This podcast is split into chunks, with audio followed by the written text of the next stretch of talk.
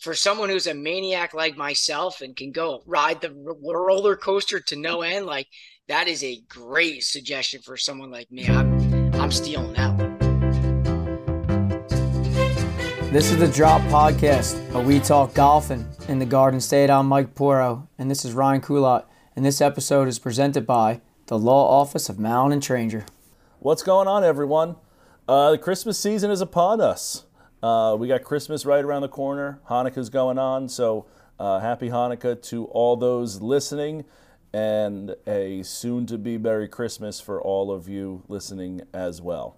Uh, this is going to be our last episode before Christmas, and I want to get it out of the way, Mike. I want to give everyone the sad news that we are going to put a pause on some of our social stuff for the winter. The weekly work and the Mike's verse it's just too tough in New Jersey to get out there January, February. So we're going to put a little pause on that for uh, for the next couple months. It's it's again just a little too tough to do that. So we'll come back with it in probably March, unless we get a, a bonus day here or there. But um, I did want to let you guys know that as far as that's concerned, we're going to slow down uh, some of that content.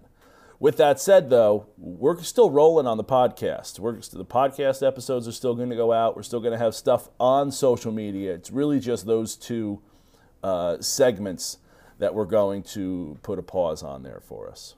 Yeah, I think I think just to kind of with the weather and all, if we can get a, a Mike versus out there or a weekly work out there, we will. But I know we've been really rock solid in terms of consistency with getting those out on every Monday and every Friday and obviously, I think most people know, you know, the Northeast and, and you know, in particular New Jersey, it's tough to get out there on a consistent basis to have that content. So, you know, just tossing it out there so the audience knows that, you know, unfortunately, we're not going to have any more of that. You know, we do have some videos that will still pop out here and there. And I know in particular, I got one um, that the audience will have seen already on Monday that's a little, you know, Christmas unboxing. Um, so they would have seen that already. But, you know, again, keep your eyes out. Things will still continue to pop out there. Yeah, for sure. Uh, so today we're going to talk. Uh, we got some Christmas talk. We got some new segments we're gonna we're gonna introduce to you, uh, and then we have the head pro at Manasquan River, Chris Dymek. Guys, this is an un uh, I, I, hate we say unbelievable quite a lot. Uh, we gotta we gotta improve our our vocabulary there. But it really is an unbelievable interview. He is a great person, great golfer. You know, obviously close to close to Mike's heart there, being at Manasquan River. But it, he, he's he's really I've met him just in passing two or three times, and it honestly feels like he's a like that we were old friends in the interview. Like he was super genuine. It, it, was it was an incredible interview. So we got that at the at the end of the podcast. We're we're really truly fortunate to have some great people on. I mean, Chris is awesome. You know, we've had Ryan and Nick and, and a number of other people that we've had on. It's just it's just an incredible the, the great people that we've had on. We've had just some awesome interviews. And then not to mention their big names in the in the golf community. But it's really been uh, really been truly amazing. Yeah, no doubt. I think I think that's been the one eye-opening thing that I truly can say is the people in New Jersey golf have really embraced us, embraced golfing in the Garden State, and you know everybody's been willing and able to come on, give us a few minutes, talk shop. It's it's been a it's been a huge thing. Um, and and before we get going, Ryan, I do want to give a little shout out here too um, Leave the Pin podcast. Um, you know, Dan is the host, and Dan, you know, DM'd us on Instagram and said, "Listen, I'd love for you guys to come on my show, talk a little bit about you know your favorite golf course." And it kind of was fits in perfectly here with Chris on the back end here of ours. Is you know I got to go on his podcast and talk specifically about Manasquan River. You know, all the amazing things about the membership, the golf course, the views, the river. So again, you should go check them out. You know, it's his latest episode, number 182. Leave the pin. Um, he's doing a little, you know, segment or, or a sub series, I should say, on you know people's favorite golf courses, and, and I was fortunate to go on there to talk about us, about that golf course. So go check that out as well. Leave the pin. Um, he does a little my course, you know, subsection of, of what he got, what he has going on there. Uh, yeah, it's an awesome interview with uh, with Mike. Mike got to go on and, and talk about Manasquan, so it's it's really great. So you can find that podcast, Leave the Pin, where all podcasts are found. Um, you can find all our stuff. We got all our content on YouTube. That's the Drop Golf Podcast. You can listen to the podcast on iTunes, Spotify, Google Pods at the Drop Podcast. And you can follow us on Instagram and Twitter at the drop underscore pod. And no matter how you consume us, please like, subscribe, rate, review, all that good stuff. Follow and listen along. All right, Mike. So I, I want to start with going back to last week. We talked some par threes with Nick, and then kind of behind the scenes throughout the, the week and, and after the interview, we, we went into like, we came up with like what are our favorite par threes in New Jersey and then we posted that as we as we put it out, but we never really talked about it. Um, and I wanted to kind of put it out there and and kind of like defend or kind of tell why these par threes are our favorites. Okay, you want me to go first? Do you know which ones you have? I have yours pulled up. Yep. You got yours? Yeah, I okay. got a good memory. Um, I don't. So let, all right. Let, so yeah, Mike. What? I'll go. Mike, I'll go. I'll go, go from five to one in terms of my favorite. That and again, to me, I looked at it like, let me go back in, in a sense because it's the end of the year. Let's talk about the 2022 season. That's kind of how I took this as top five par threes, is really how I looked at it.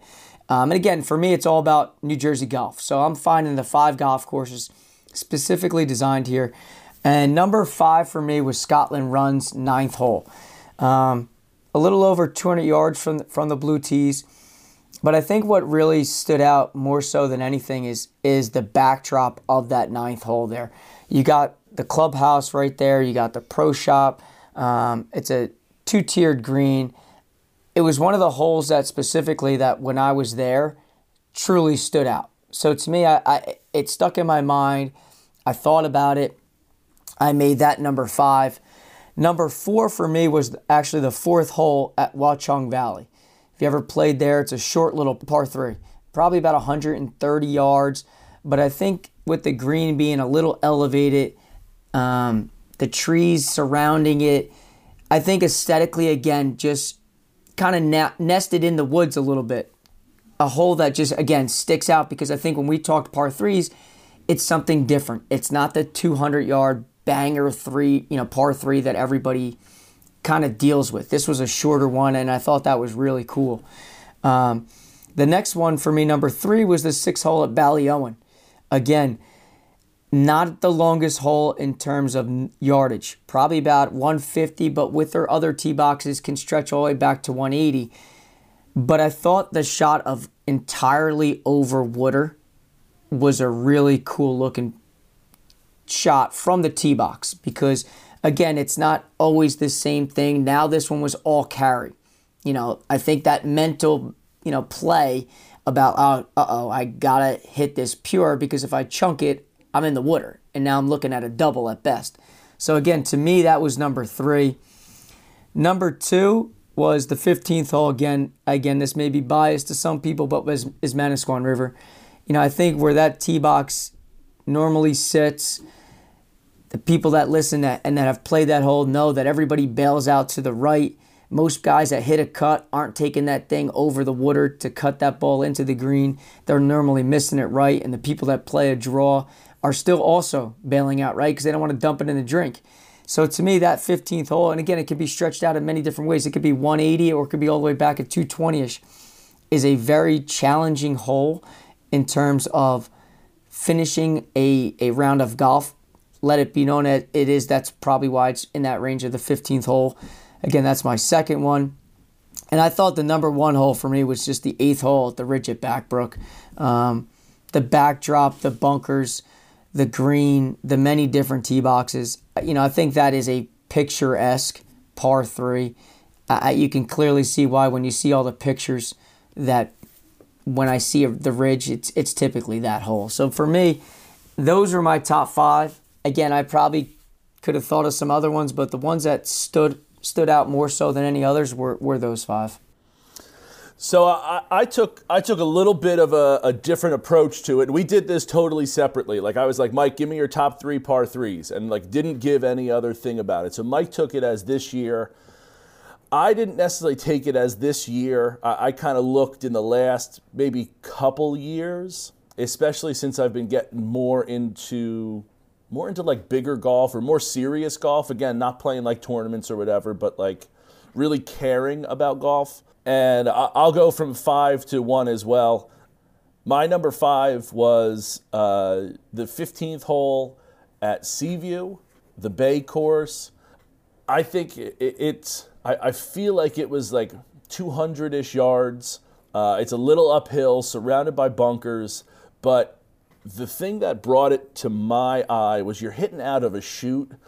You kind of pull up with the carts, and then you got to walk backwards maybe 25, 30 yards, and you're in like the reeds that are right on the bay there.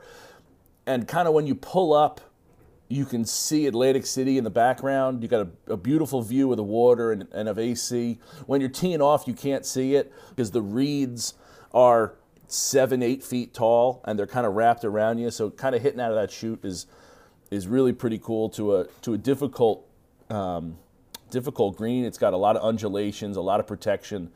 Uh, my fourth one was the was the eighth hole at Little Mill. Uh, it was our 17th hole, but well, the eighth hole on the blue course, and that was uh, that was that was incredible. I thought it was like 142, but playing 127. I don't know why those numbers stick in my head, but it, you're super elevated. It's a beautiful like. Uh, Troy was saying you could see Atlantic City in the background on a clear, clear day, which you know you're you're not close to Atlantic City. So the fact that you can be up high enough above all the trees and on a clear day kind of see Atlantic City is, is really cool to me. You're up super high, and then as you kind of when you're on the green and you look backwards, flower beds, trees, that kind of stuff. As you looked back, kind of leading up to where the tee box was, it was really, really very nice, and that hole that hole was was really, really impressive. Now I didn't play it this year, but the I did get on to play Ridgewood last year, and the fifth hole on the center course was awesome as well. Again, kind of elevated. You got the tee boxes are tiered, and each one's like a level down. Uh, really, not anything special as far as like the backdrop of the hole or anything. You're kind of hitting into the woods. Um, but the thing that's gotten that hole is that hole is the hole right before that kidney bean shaped hole. It's like a 200 and I want to say like a 278 yard par four is the next hole, the one where Phil Mickelson hits it into the grandstand, and that's kind of like a famous hole that that's happened there. So back to back holes, those those two holes back to back are really good. But that again, same kind of thing, tiered, really beautiful um, landscape, architecture, all that stuff for that hole. I kind of went back and forth on this second one, and I didn't want to put multiples from the same course on my list. This is kind of where we where we varied. I went with the fourth hole at Hollywood, which we which we talked about last week. That hole is is amazing to me. It's beautiful. It's short but plays longer, and it's got so many so many things to consider and again, I don't want to go too deep into it because we did go into it last week. I do want to say that the other hole that I thought about from Hollywood is the 17th hole. They just redid it to make it like it was when the course was originally built. It, it can go back to, uh, I think it tops out at like 225 or something like that. It can be very long from the back, but you can run it up there. There's a, a two, I don't want to say a two tiered green, but the green is split down the middle with like this hump and if the pin's on the left and you're on the right, and you have to put it over the hill or over the mound that's in the middle, you're not keeping it on the green. And that's something I know that a lot of the members there talk about. Like some really don't like it because it's too challenging. I like the history of it that they made that hole exactly like they did when it was built in the early early 1900s. And then not has nothing to do with the hole, but to get to the 18th the white tees on the 18th hole you go through there's like a, a, a berm along the whole right hand side and there's a little tunnel that goes through the berm to get you to the white tees, which is just a, a cool aesthetic there as well. But again, I didn't want to have two from the same course on there, so so I went with four over over 17. But 17 is awesome as well. And then to to the last point, the eighth hole at the Ridge is is incredible. I mean, you're hitting into that backdrop of of a mountain is, is really what it is. There's that little uh, little stream back there. The mountain is is just you know it's got to be 50 feet of backdrop there. It's it's incredible, and then the hole itself is is amazing. So the views are awesome. Is, is the only way to put like you don't get mountain views like that very many places where we play. So to have that is was was great and it's yeah it's a great hole. So and you said all of it as well. It's both our number one holes and and i think that's evidence for for a reason there. Yeah and i listen i think if the audience has a top five or a specific one even that stands out now we'd love to hear it. We, we'd love to hear what people think is their favorite I, I know some people have already dm'd us after that episode and said hey listen i like this one more i like that one more so again we're, we're always inclined to listen, hear, and maybe go experience it ourselves too. You know, maybe we can put a poll out, Mike, of our what do we got? Eight. We'll put our eight out there and see which one gets the gets the nod.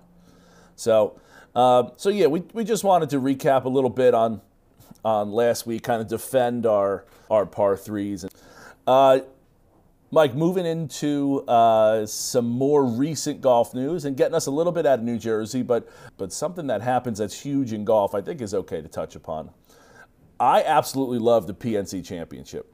I, I think this is the coolest event. I don't know why it took me so long to figure out that it was going on, but seeing parents play with their with their kids, uh, like it's a if you don't know, it's a parent child event uh, so one of them has to be a pro golfer. So you know, Tiger's playing with his son Charlie, but then like Nelly Korda is playing, who's the pro golfer, is playing with her father. It's just, uh, I think it's the coolest thing.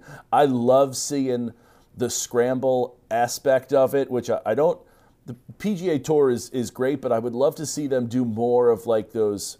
Uh, more match play, more two on two, more more get into some different stuff in, in golf. More, I guess we'll go some different games in golf, which will which will do some foreshadowing for uh, for a few minutes. But I, I, think it's such a great event. I absolutely love it in those shoes.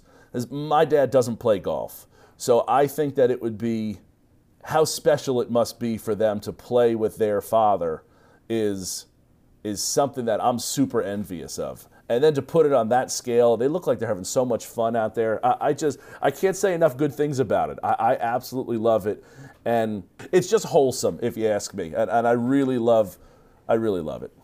And, and, I think to emphasize your point, like the the father son relationship in golf, and I think that's probably why I bring it up so much in our podcast here when I talk about you know my dad and I always playing and, and being competitive. Um, because they say the apple doesn't fall far from the tree. And I think my mannerisms and kind of how I can be emulates a lot of things that he does or is and how he acts. And I and I do think to your point, like just being out there, watching those two together reminds me back when when my grandfather was around and we would always play in the father son at Manasquan River. All of us. It would be my dad, his my uncle, his brother, my grandfather, and then all the grandkids. And we would all play with our dads underneath my grandfather at the father son at Manasquan River right before Father's Day. So you can see and you can see the reason why events like this have more meaning than just winning and losing. You know, the time that you spend like that together in in a setting like that you can just see that no matter what, it's a, it's a complete win just for the family alone. Yeah, it, certainly is. Like I said, I, I, just feel like it's so wholesome and so. Yeah, it's it's so it's so awesome to watch. It really is. So, Rod, real quick, I just want to mention this. I know that you know the audience listens to the podcast every Wednesday, or after Wednesday, and they're probably wondering why I haven't said anything about the giveaway. But typically, we record just like we are on Sundays. And and I want to be fair to the rules of the of the post and the giveaway. So you know, next week I'll be able to announce the winner, even though you, everybody would have known that ahead of time. So I still will pick the winner tomorrow night uh, or Tuesday morning after midnight because I know it closes at 11:59. So if I got any last minute stragglers popping in, um, but then next week, you know, I'll make sure that everybody knows about it as well as if you know if you already have seen the post, it would be out there as well.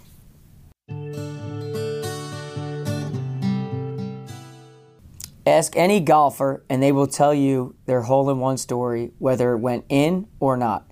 Chasing Aces was launched with the idea that everybody is welcome on the course. They believe in building a community through their shared love of the game. Golf comes with pressure and expectations, and that includes what you wear. Chasing Aces' hats, performance polos, and t shirts keep you looking sharp from the clubhouse to the tee box. Visit chasingacesgolf.com and find them on Instagram at Chasing Aces Golf. Even the best are chasing aces.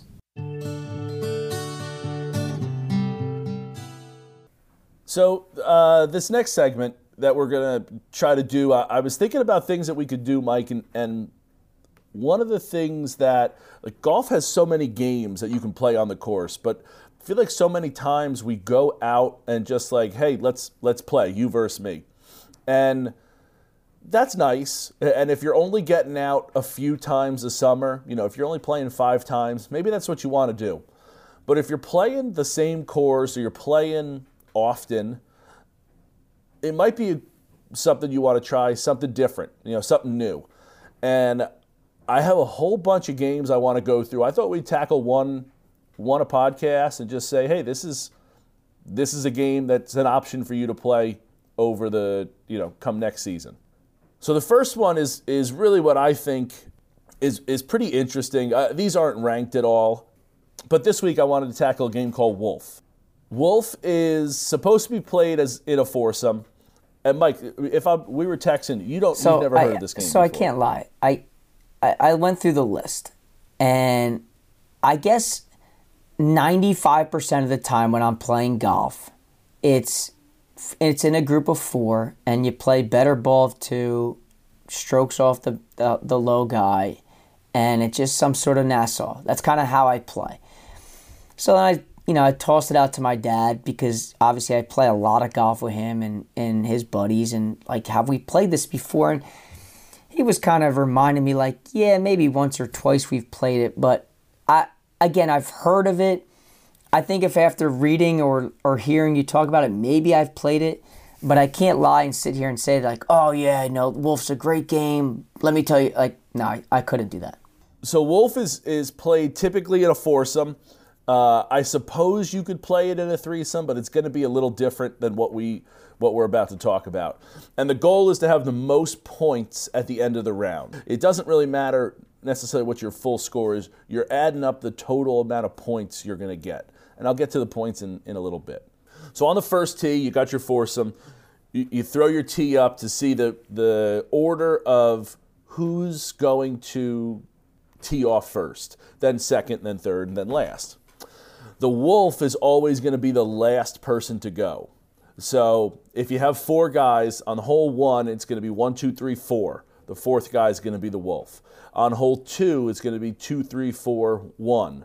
Number one's going to be the wolf. On hole three, it's going to be three, four, one, two. Two is going to be the wolf, and so on and so forth. And you're just going to rotate through all the holes. So everyone's going to get an opportunity to be the wolf. So should mention honors don't matter. So if you had a birdie but you're not the wolf, you don't you don't go. It's it's a little more ready golf. So the wolf is going to tee off last, and after they watch the first three guys hit the ball, their tee shots, they can decide whether they want to pick up a partner or be the lone wolf. After the tee shots. After the tee shots. So you, your dad, your brother, and I are playing. Okay? I'm the wolf. You three guys hit, and your dad, so he puts it way left. Your brother puts it way right, and you hit it down. Love that scenario, by the way. Love that scenario. And after they listen to this, they'll love that too. so you're right down the middle. And maybe I haven't been hitting my driver that well that day, so I go, you know what? Right? Your dad is way left under the trees. He's going to have to punch out. Your brother's way right. He's in the fescue. He's not going to be able to hit the green. You're probably going to be able to hit the green, and I haven't been hitting it that well that day. So I say I'm going to take Mike as my partner. So now from there, it's a it's a two on two, and you're playing net best ball. Basically, is what you're doing. So you go in, you birdie that hole, we all par, you and I get points. Okay? I'm going to go the, the scoring last. So that's one way to do it. That's how that's how you could do it. Now same scenario, okay? Your dad goes left, your brother goes right, you hit it out of bounds. I hit I go, you know what? I think I can hit the middle of the green, I can or the middle of the fairway, I can get on the green. I'm going to be the lone wolf for this hole. So now I'm going to try to have it's still net best ball, but it's now me versus you three. So now if we go in and I birdie the hole, I get all the points, and you guys par it, I bird, I get all the points. If you guys beat me, you guys get the points. Okay? Only one of you needs to beat me. This is where Wolf gets a little different. If there's a tie, there's a couple different ways that I've seen to be played. If you're listening to this and want to try it, I don't care how you how you try it. Do whatever you want. You can push the points to the next hole, so it just kind of rolls over. So if you're the lone wolf, then you're also the lone wolf for the next hole. If you're a twosome, you play it as a twosome all the way through, and the points just keep carrying over. You can play it that way. You can just say no, like back to regular, no points, like no blood. We're moving on, and and just going back. You, you could play it even a different way if you wanted to. If you were like, hey, let's let's go, like if you want to double the points the next hole, whatever you want to do, that's up to you. And then whoever has again the most points at the end of the day wins wins the game. And you know maybe you're playing you know maybe everyone put 20 bucks in and the winner gets 20 bucks. Maybe you're doing first and second you're doing you're doing 10 and 5 whatever the case is. Uh, but that's basically wolf. And the scoring goes like this.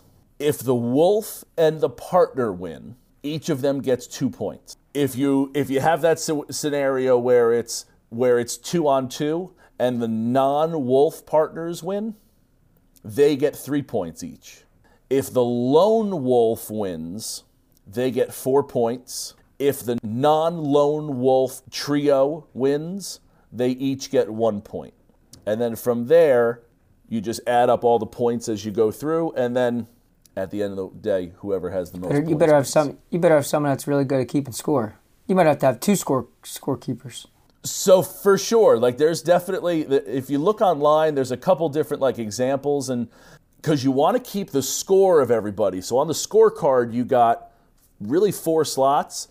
The, the easiest way that I saw this is to have a second scorecard and to just add up the points like they were scores in each boxes. So again, if if the wolf and a partner win, you know they got, you know, that first scenario. You you and me are partners.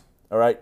You birdie, I par. On the scorecard, it's going to be a three for you, a four for me, your brother got a five, your dad got an eight.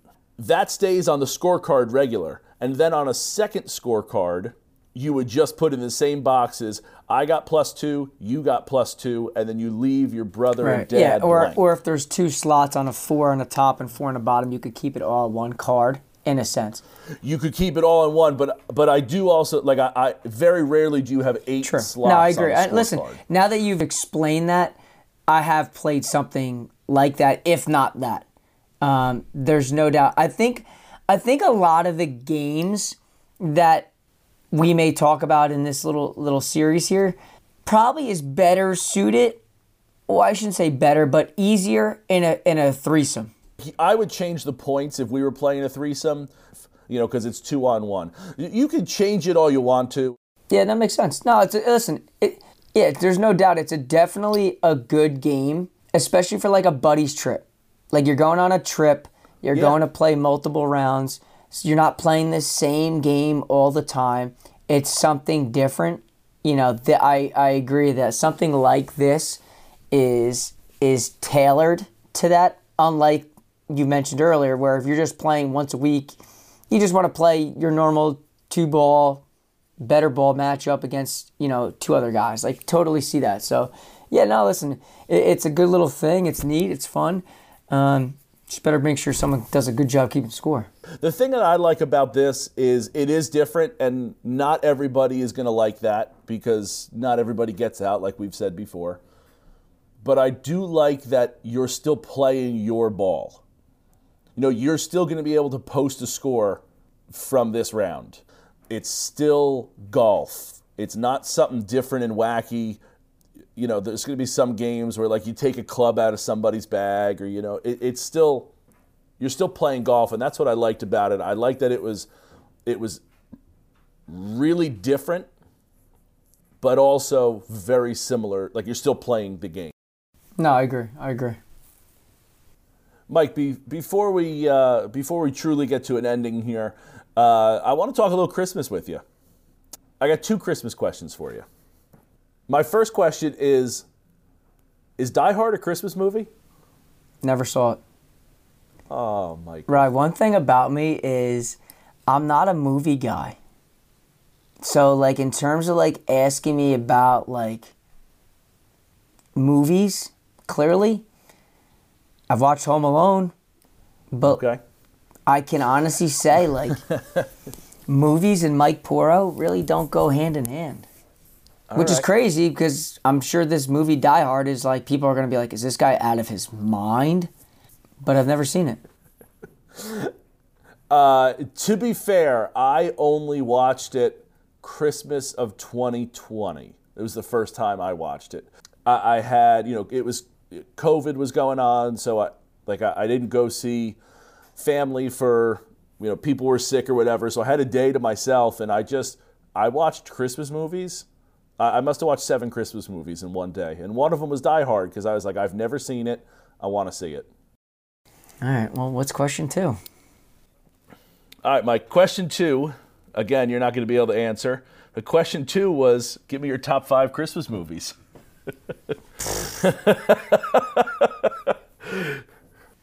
See, like I, I honestly, I probably couldn't answer that in a in a really good way, because I'm sure if I say anything, people are be like, "Dude, what about X, Y, and Z?"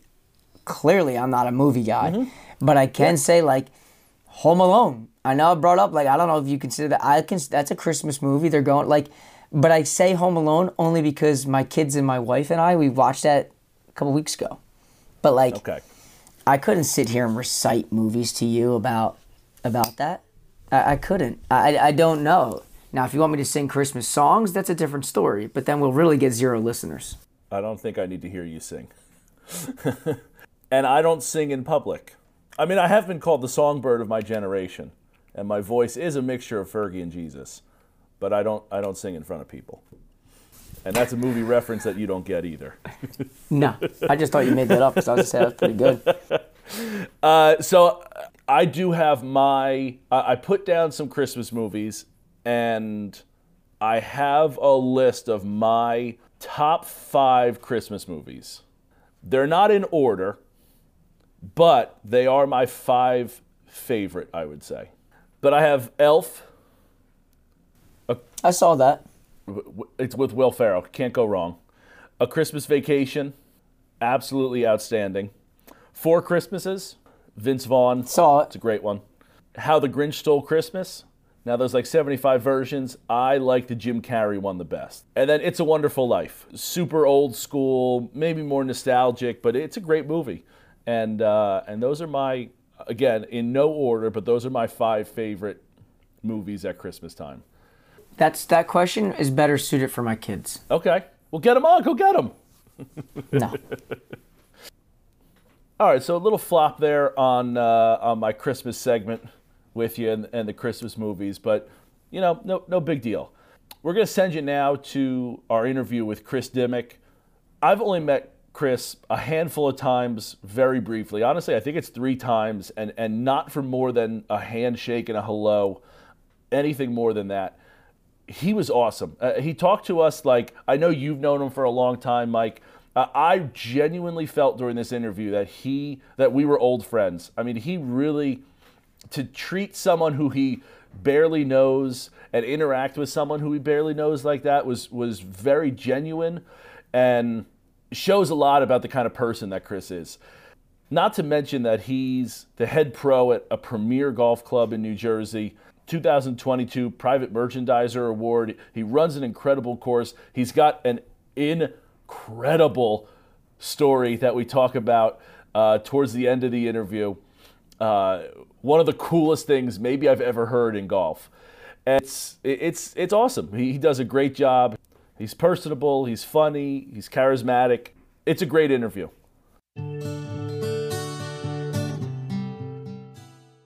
Tom Mallon and Randy Tranger are board certified trial attorneys who share more than 40 years of legal experience. They specialize in personal injury matters, workers' compensation cases, and criminal and municipal defense. As certified trial attorneys, they have recovered millions of dollars on behalf of people injured in accidents and employees injured at work. They have offices conveniently located in Freehold and Point Pleasant. For skilled and personalized legal representation, call Mallon and Tranger at 732 780 0230 or check out their website at tmallonlaw.com. Not only are they good people, they're good golfers too.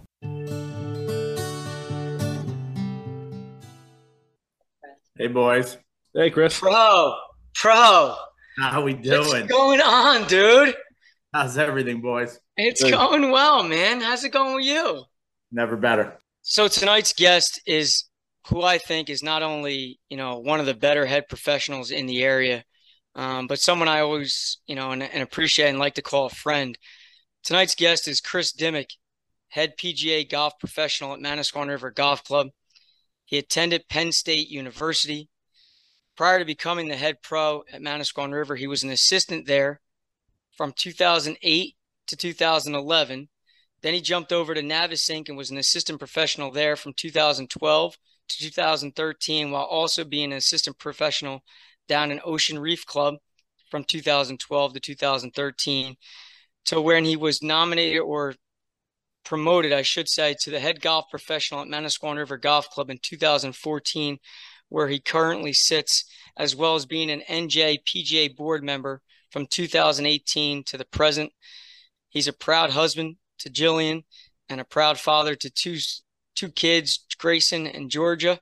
Um, some other things about Chris too that I found is he was the 2021 Professional Development Award recipient from the NJPGA, while this year also being recognized as the 2022 Private Merchandiser of the Year Award recipient. Chris, it's a pleasure to have you on, and, and thanks for taking some time with us. Yeah, appreciate it, Mike and Ryan. Thanks for having me. Looking forward to the chat for sure.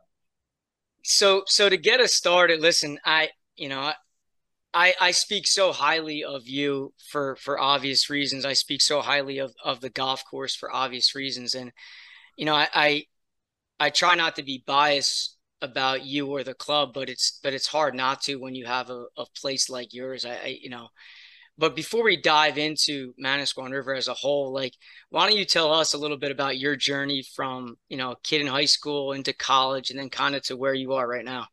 Yeah. So I, I appreciate the question, Mike. And you know, golf's been part of my life forever. Uh, when I was, you know, two, three years old, my grandfather had me out there on the golf course. And, you know, at that time I was just interested in riding the golf cart and feeding the ducks by the pond. And, you know, but I, I started taking to the liking to it. And, you know, it, it became a passion and it became a love. And, you know, the summer months for me weren't, weren't really, you know, hanging out late at night and doing the thing. It was more, I was, I was chipping and putting and waiting for carts to come in when I started working at a local club at the age of 14. And, you know, my grandfather got me that job. And ultimately, I, I worked all throughout high school and all throughout my college years, you know, in the summertime there. And, you know, I actually, when I attended Penn State University, I was going to be a high school teacher. And ultimately, you know, after my junior year, I, I kind of said, you know, this is the direction I want to go. Uh, I want to kind of go be a golf pro. I want to do it. You know, I had some mentors back in Pennsylvania that kind of were pushing me in that direction. And then ultimately, my grandfather, who was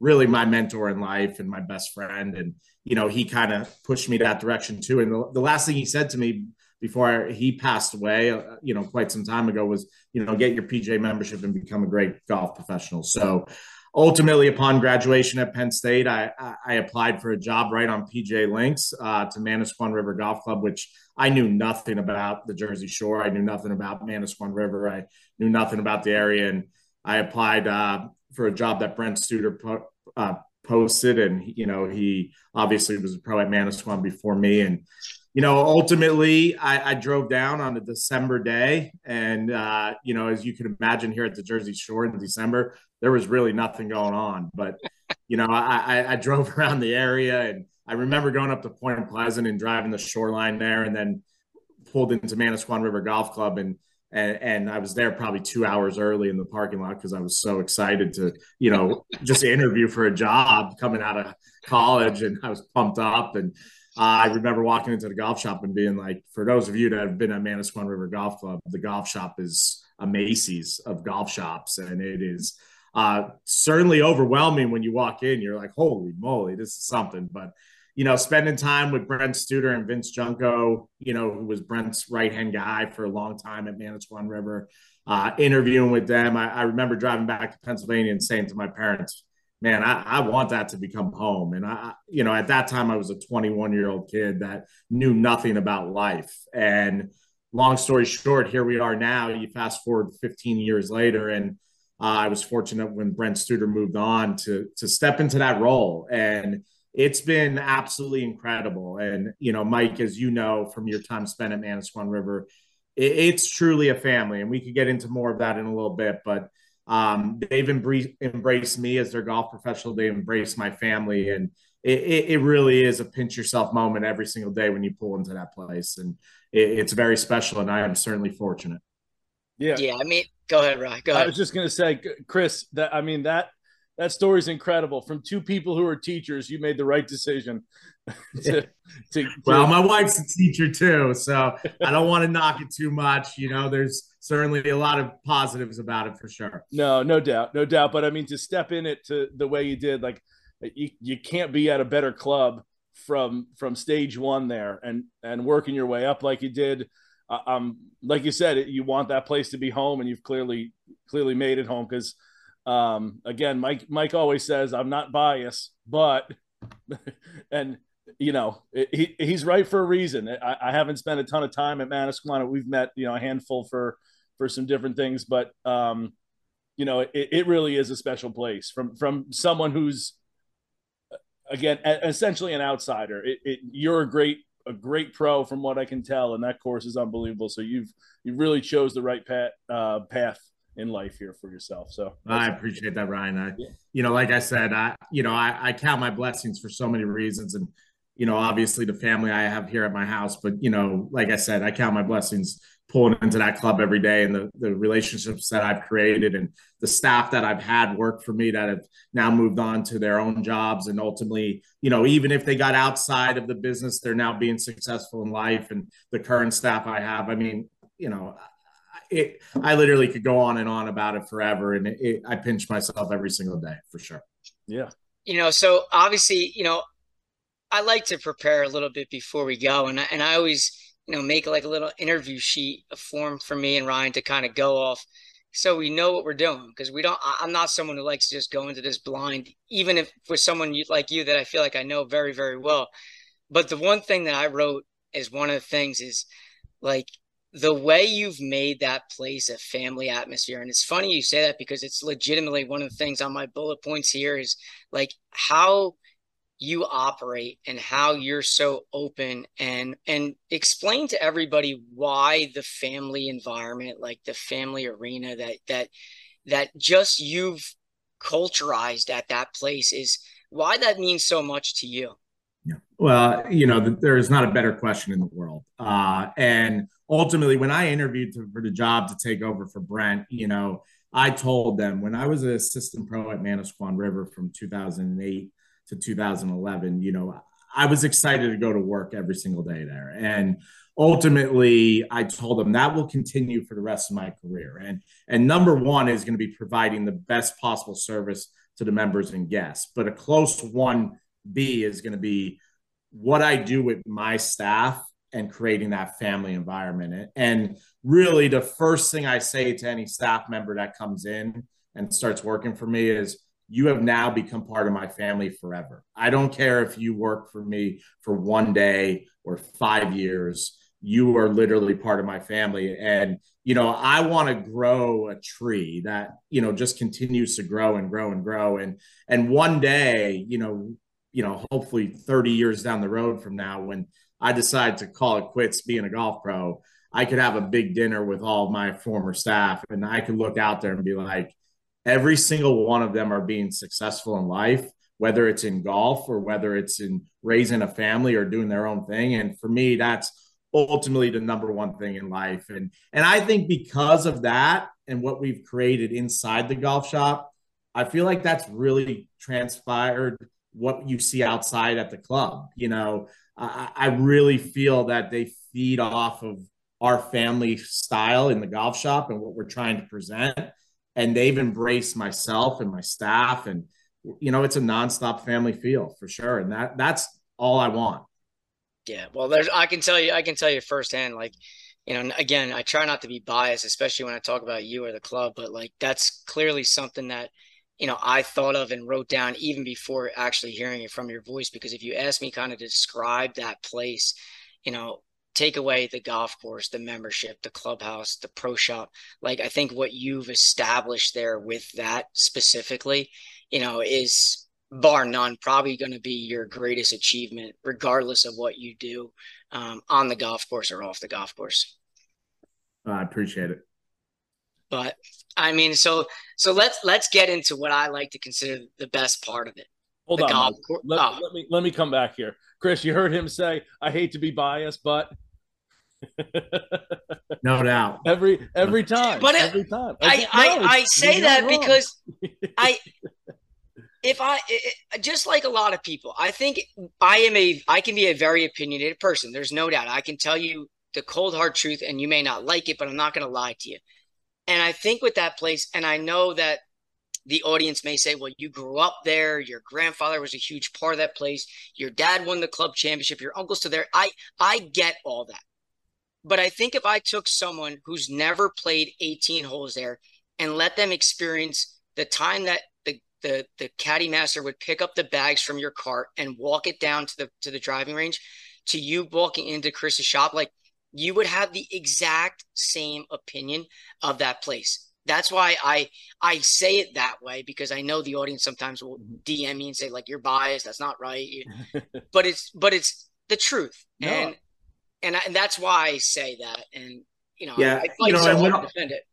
and what I'll say about that real quick, Mike and Ryan, is you know, one thing I pride myself on is you know I get to go visit a lot of great places. You know, and God, you name it, I've been there, I've played it, and you know, the next two days I'm going to be at the Philly Cricket Club playing in their pro member, and you know I can't wait to do that. That's one of my favorite events each year, and um, you know the first thing I do uh, when I arrive at a great top level club and any golf club that is, no matter where I'm playing, is I'll walk into the golf shop and my ultimate goal is when I leave every single golf shop I walk into is I got to take a piece of something and learn it. And or whether it's why I'm out during the round of golf or you know what do they do like you know what kind of tee markers are they do using what kind of flags are they using what are what kind of rakes are they using what are, what are their mowing patterns and you know I'm always trying to leave some great place with something that I could come back and say, you know, that little tidbit thing could make Manasquan just that much better. And ultimately, that's what we're trying to do every single day. Yeah, I, I like to I like to poke fun at Mike uh, a little bit there, Chris. But it, I, I from someone who's worked at other golf courses in in the roles that are uh, not not like like the outside ops people like that is a really meaningful and thoughtful um, way to go about running the running the club. That you've thought about the guy who's just cleaning clubs and and putting them back on the racks. Like that's that's something that goes a long way. That if that you're thinking about them like family and that's that bleeds into them working better working harder you know people are gonna to go to battle for you not that golf's a battle, but like they're gonna they're gonna do a little bit extra, do a little more, be happier at their job if they feel like it's coming from the top down. And uh and I'm sure then that like it's a it's a circle. Like you doing that makes the makes the employees happier, better at their job, which in turn makes the members happier because they're getting things that are uh, you know they're getting a better product so that's certainly like a a full circle there that you've yeah clearly no, thought about yeah that's and listen you're you're you as the head golf professional and you as your whole golf operation you're you're only as good as the 14 year old kid working in the bag room you know greeting people after their round and you know I, I could go on and on and name some employees you know but I would like to take a minute to just recognize one individual. Like when I took over as a head golf professional, my first hire was a gentleman that was my right hand guy for nine years outside. And, you know, Sean McPherson, you know, I, I hope he listens to this and, you know, he's a good friend of Mike's and Ryan, you may know him. And, you know, that, that, it was a two man job to get Manasquan to where we are now. Um, and I wouldn't be who I am without him, and that operation would be what it is without him. And, and he worked with me day in and day out, and we got it to there. And now we got a great guy in Austin that stepped into that role.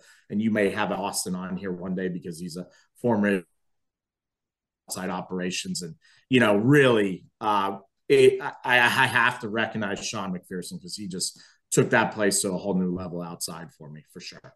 Yeah, now listen I, to to piggyback that. I mean, I've been caddying there since I was 13 years old, and we've gone through uh, our handful of of caddy masters and and outside ops people, and you know I've always said the same thing to him that like this place from where it was as a caddy before you started to where it is now and how Austin has probably learned a lot of things that Sean has done while also putting mm-hmm. his own little stamp on things the work ethic is just something you can't teach. And there was nobody that grinded, in my opinion, harder than him, put everything he had into that job.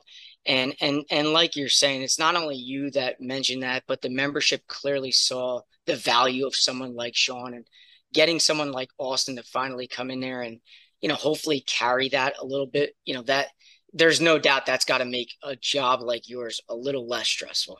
Yeah, no, it, was it was certainly less stressful with with Sean and yeah. Austin. Austin has taken uh, that in stride and really, you know, he's he's become a little brother to me, and you know, he's really who knows how long he'll do it. You know, I, I think he has big goals in life, and I I want him to be successful, and no matter what he does, but. Uh, for right now, I think it's a great gig for him, and I think he's just going to lead that place uh, to new heights for sure.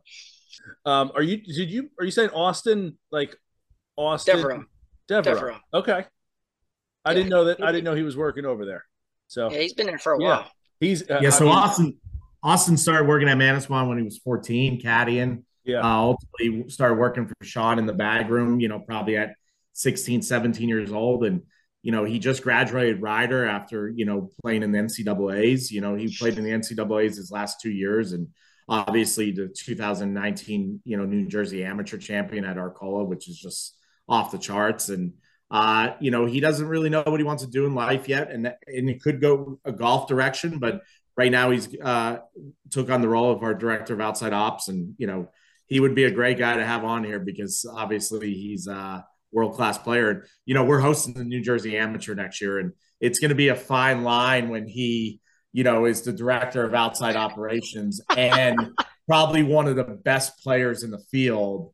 Uh, you know, listen, I'll become the director of outside operations that week and just let him do his thing and go out and play. So it, it it's yeah. When I heard that too, I was like, wow. And that's when I texted you. When I heard that, I was like, I need to text him to see if what I'm hearing is accurate. And when you said yes, I was like, holy hell! Like that's yeah. these everybody there that has never played there is in for such a treat. But let's go. Let's go into the golf course, okay? Yeah. Because you know, again, that's something that you know Ryan hears me rant and rave about nonstop um, you know, we've been fortunate to play with some different guys, and and I continue just to ask them, "You ever played there?" And I think the the transition that that golf course has taken in in the years that I've been there to where it is now is unreal. I think the vision that you and the members have had there just make that place even better, even more special. And when you think a product or a place can't get better and you find a little thing here or there to make it even better, you're kind of just blown away. Um, why don't you talk a little bit about the golf course itself? Yeah. So, uh, first and foremost, you start with what what an amazing piece of property. You know, just to have those rolling hills and to have that real estate in a market that you know God knows what they could sell that for. I mean, it's just no it's doubt. just insane, and no and to, to, have those rolling hills up up in the hills with you know previews and little views of what's to come, and then you know to to make your way over across the road. But you know, let, let me first start about the history, and you know, Robert White designed the golf course and you know 1922 we're celebrating our 100th anniversary right now. And ultimately in 23 the first nine holes were ready to uh, ready to get played and that was ultimately the back nine as it sits right now uh, across the water you know across the road out by the water and then uh, it got completed in 1926 uh, all 18 holes were there and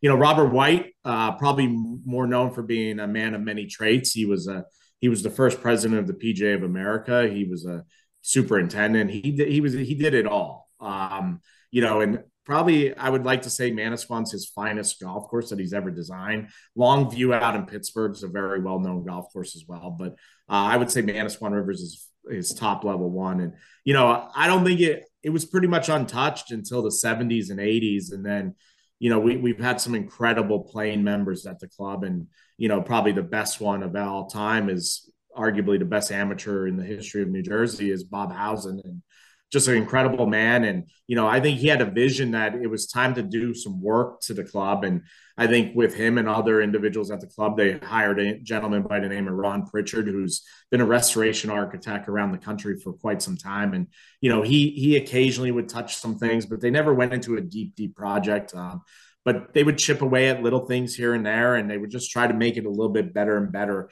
and then ultimately in the in the late 2000s and 10s you know around uh, 17, 18, we ultimately went through a process that, you know, it was time to make significant changes. And we hired a gentleman by the name of Andrew Green. And, you know, if you're following anything to do with golf course architecture right now, you know, Andrew Green, besides Gil Hanse, he's probably the hottest name out there. He's he's really, you know, he's done Oak Hill, which is going to host the PGA next year, and you know, he's he's done Congressional, which is going to host the PGA here in the near future. And his name's going to start getting out there more and more because of what he's about, you know, these courses that are about to be showcased. But, you know, we brought him in and it, it wasn't an easy process. You know, there was people there at the club that that loved what was already there. And I, I think there was some reluctancy to go down that road and rightfully so. I mean, people are prideful of what they got, but you know, Andrew had a vision, and ultimately the board at the time that was led by you know some significant people at the club that had that right vision as well, and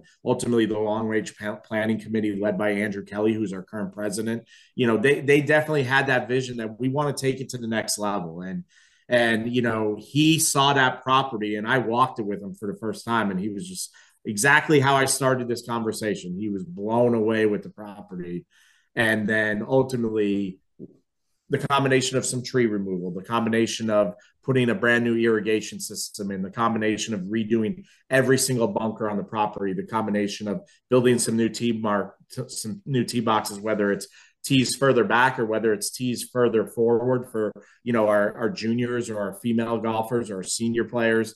And then you know he's built six brand new greens out there, the putting green, and then five greens on the golf course, and you know, I, I, think he restored it back to what uh, Robert White originally did. And, you know, as we talked about, the topography, the terrain is incredible and, in my opinion, unmatched in New Jersey. And uh, now it's got conditions because of tree removal and a new irrigation system that really are, are first class as well. So, uh, I think for anybody that has the opportunity to play it, they're going to be treated to something that is you know, really, really darn special. And and that's all you hear from people when they play it for the first time. So And, and, I take pride in having those conversations with people in the men's grill or on the range after the round. You know, what do you think? And you know, it's a pretty cool moment when they tell you what they thought about it after playing it for the first time.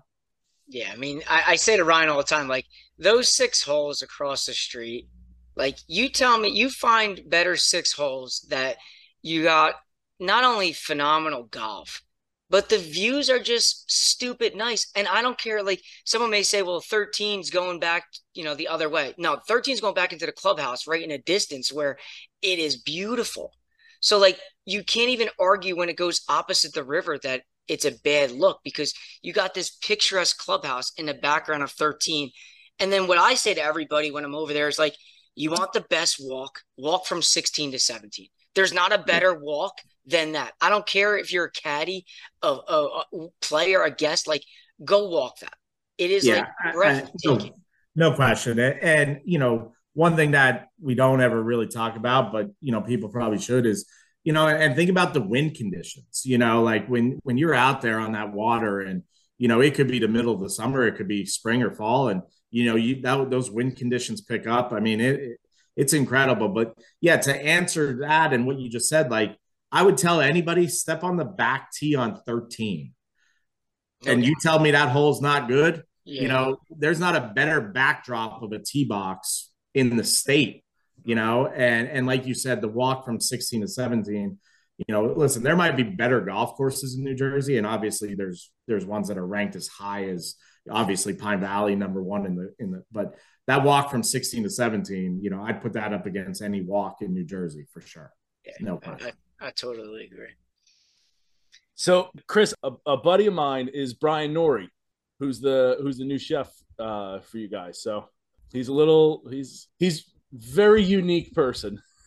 Put it this way, you know. So hopefully Brian will listen to this as well, maybe one day. And uh, I've got to know Brian a little bit over this last month, and um, as I've told every member that I've played golf with since meeting Brian is, man, did we get a home run of a guy. Just the vision he has and the passion for what he does. And, uh, you know, what I just talked about, what we've done to the golf course, I think Brian's ready to do inside the clubhouse and take that to a whole new level because, man, he's got those same visions. And it's, it's exciting when you talk about it for sure. Yeah, he, he's he's certainly a passionate dude, and and he like everything he does is is all in, and and he's gonna like you said, you hit a home run. I mean, he he's you go from where he was as a chef in the city to coming down here, and just he's gonna do great things with the with the kitchen, the menu.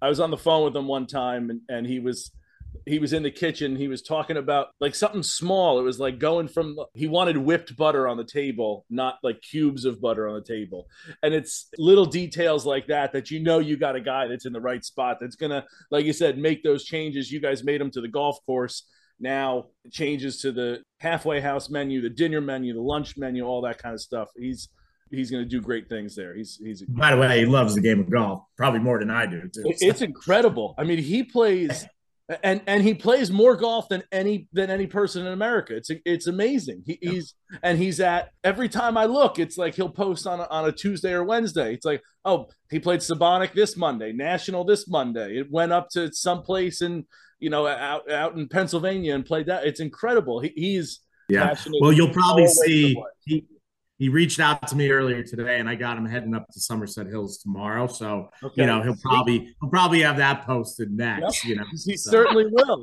He certainly will. There's that's what he does. He just he actually um we again through connections through through where he was in the city, um he brought me up to Ridgewood uh last year and got to play uh Ridgewood, which was I mean there's no other way I'm getting on there. It was it was just incredible, and, and he was nice enough, and you know the members that we were there with were were great guys, and it was yeah, it was just like, but that's just like his that's his when he's off, that's what he's doing. He's playing Ridgewood, he's playing Somerset, he's playing yeah, it's it's he's all over.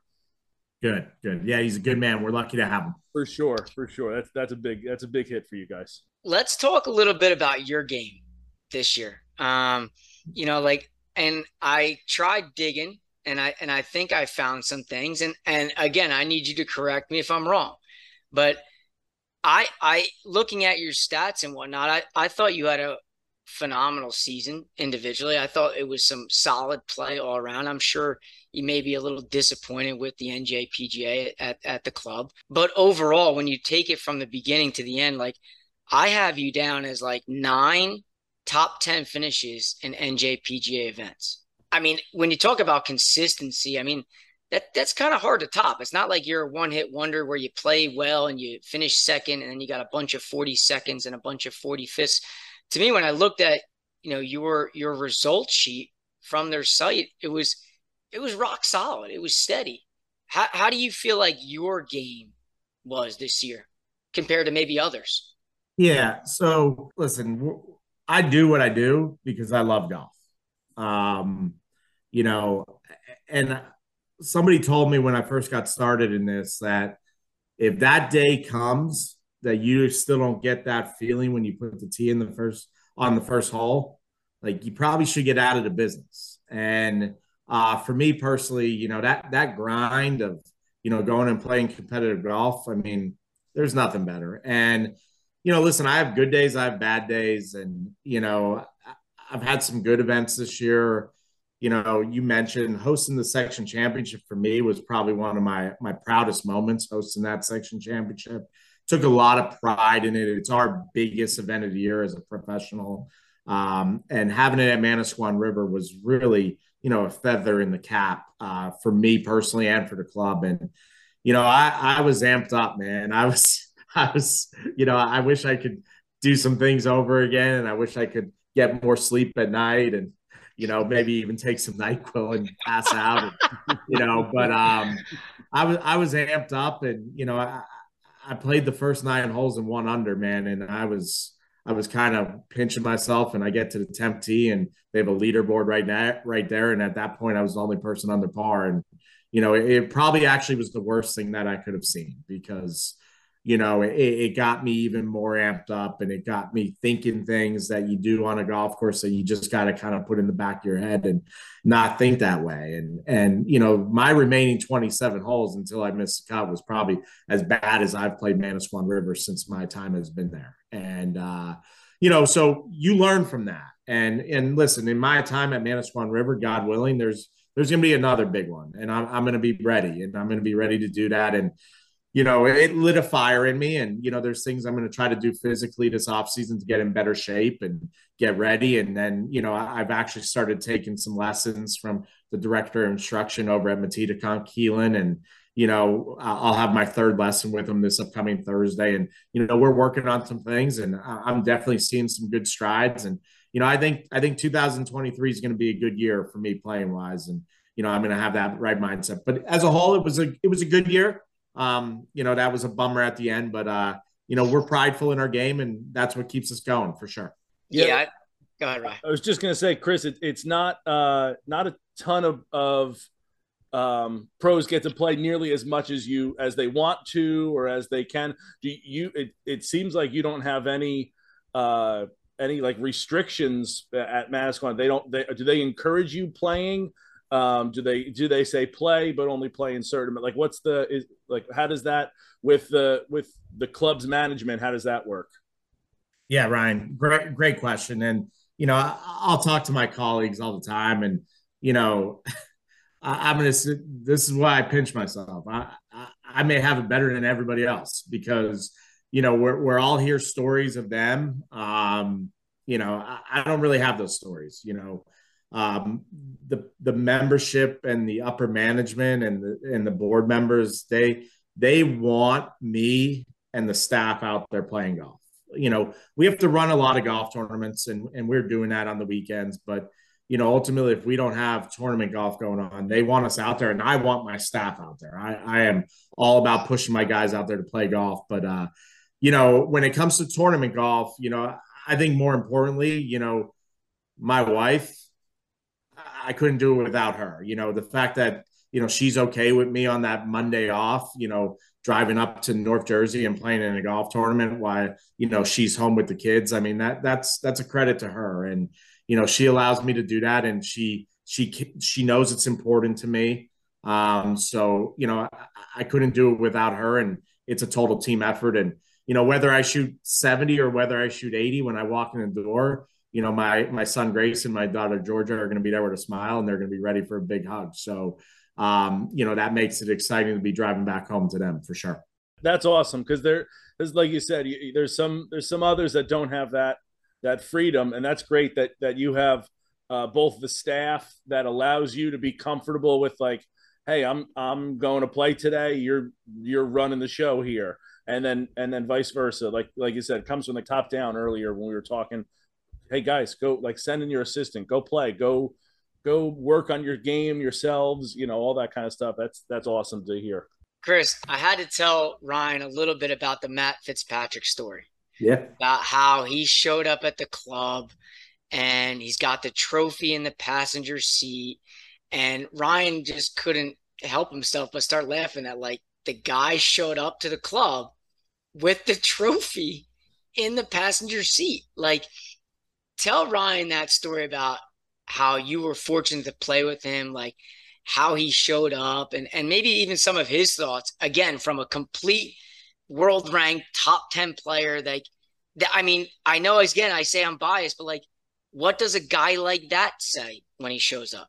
Yeah. So, um, you know, I'll start it by saying, you know, the club has been in existence for a hundred years, and you know, Matt Fitzpatrick walking those fairways are is definitely the greatest player to ever walk those fairways. You know, we're we're talking about a U.S. Open champion, and he just won. He literally just won the thing. It's not like yeah. three years later.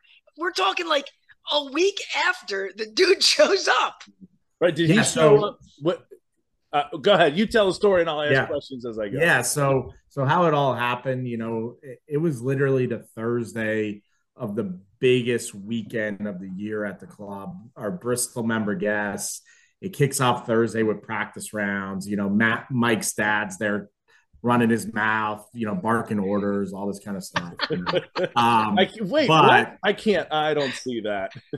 you know, but um, ultimately you know, we're getting ready. We're practice rounds are going on. We're getting the putting contest set up. I'm doing finishing the calligraphy scoreboards in my office, and you know, my director of uh, outside operation walks in at approximately 10 in the morning, and he goes, he goes, "Pro, you're not going to believe this, but you know, a big black SUV just pulled up, and I pulled out Matt Matt Fitzpatrick's clubs, and literally, this is four days after he won the U.S. Open.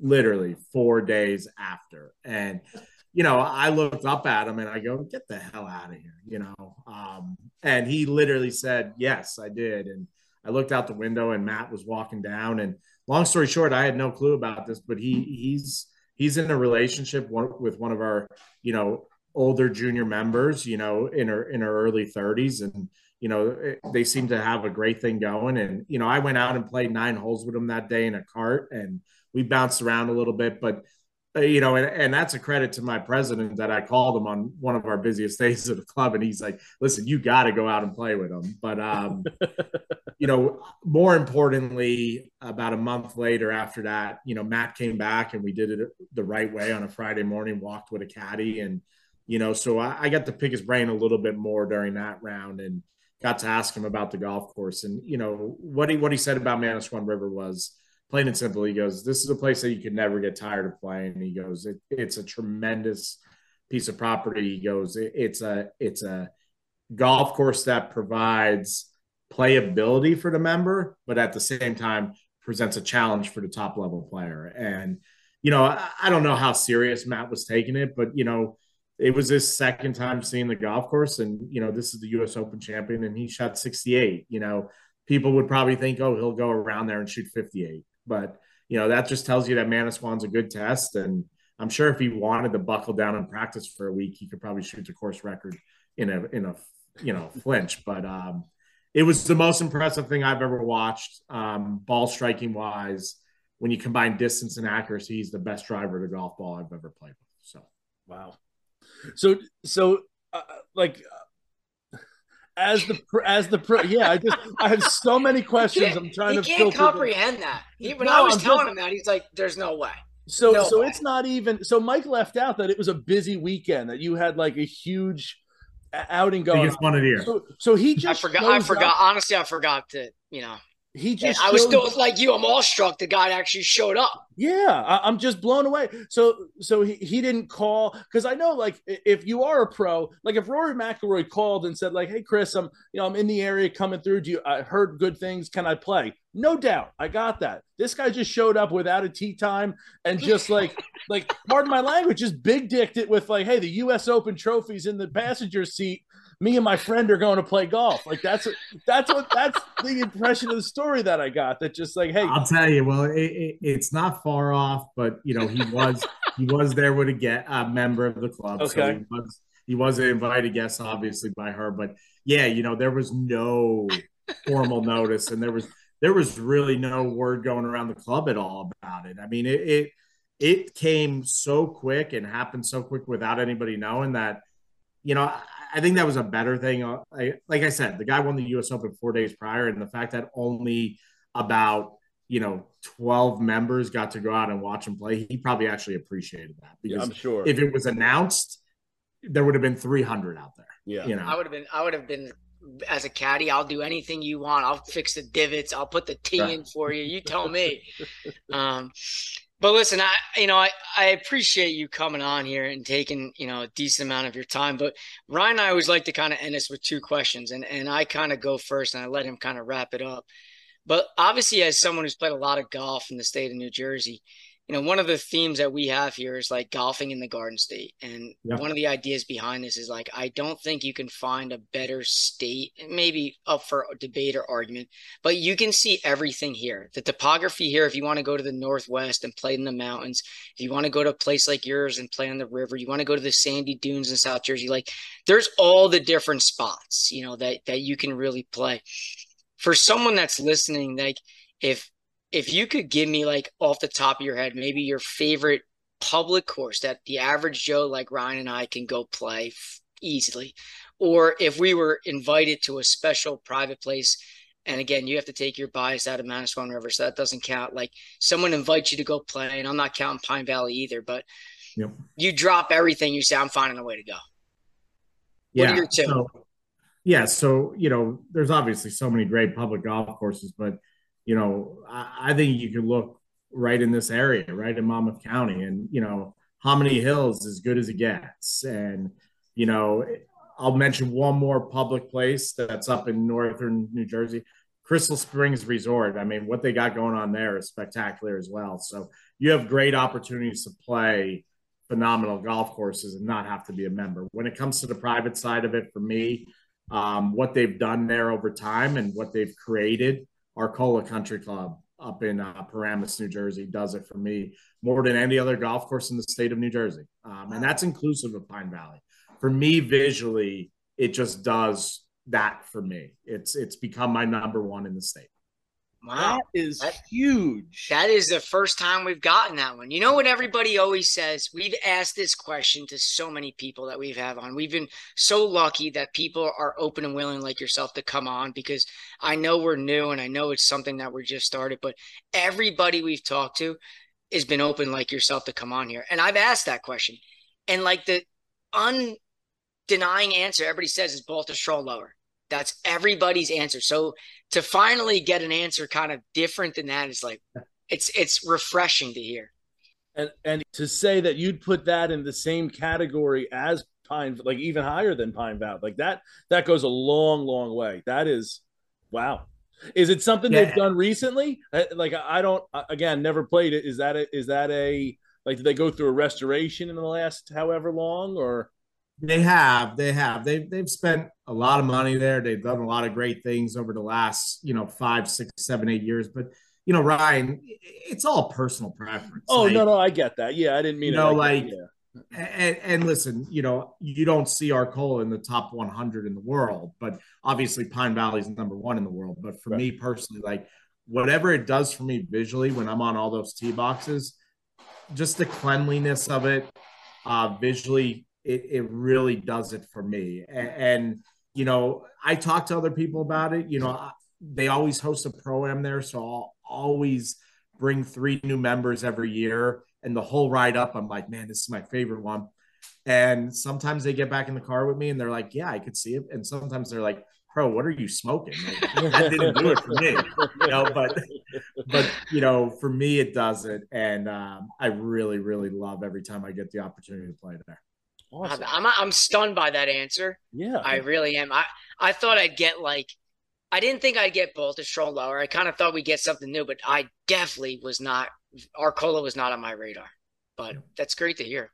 Yeah, Chris. Golfers are kind of quirky by nature. You know, we we kind of have our own for whatever reason. Um, you know, we think that that lining uh, you know something up in a particular way is gonna is gonna do something or some kind of pre-shot routine matters or you know things like that. What are some of your quirks that you might have with like like tees in the pocket or right, i see you smiling already. You're like oh man i'm getting called out on my weirdness. So like what is what is it that that you have um pre-round during round post round that you think is like a quirk that is you know it's kind of weird, but you know it, it you're going to keep doing it anyway. Yeah, so you know, tournament golf's different than regular golf, and as you can imagine, a lot of regular golf for me at the club is, hey pro, come join us on the first tee, and I got like two minutes to get there. So none of this kind of stuff happens when I'm playing regular golf at the club. But um, for tournament golf for me, and this has started, some of these things started way back when I was in high school and then college and whatnot.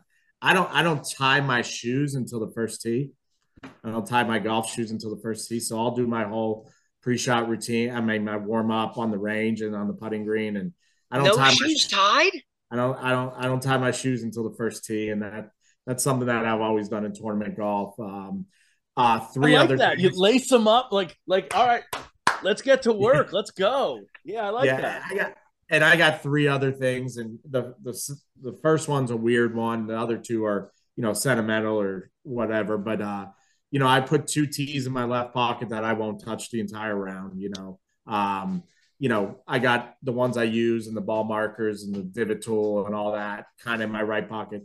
Two in my left that I'll just kind of leave there all day, and then the last two for me is I say I say a little prayer to my grandfather before I play every tournament round because he was the one that got me started in the game of golf. And then, you know, I got a scorecard holder that has a picture of my wife and my kids in there. And anytime I hit a bad shot, I try to look at it and say, you know, life's pretty good. Why, why get upset over this? So those are kind of the things I like to do during tournament golf that kind of keep me going. And some of them are weird, but some of them are probably a little bit more meaningful to me than others. For sure. No, for I love, sure. I love that third one. I'm, yeah. I'm, stealing that one. I think that's a, I think for someone who's a maniac like myself and can go ride the roller coaster to no end, like that is a great suggestion for someone like me. I'm, I'm stealing that one.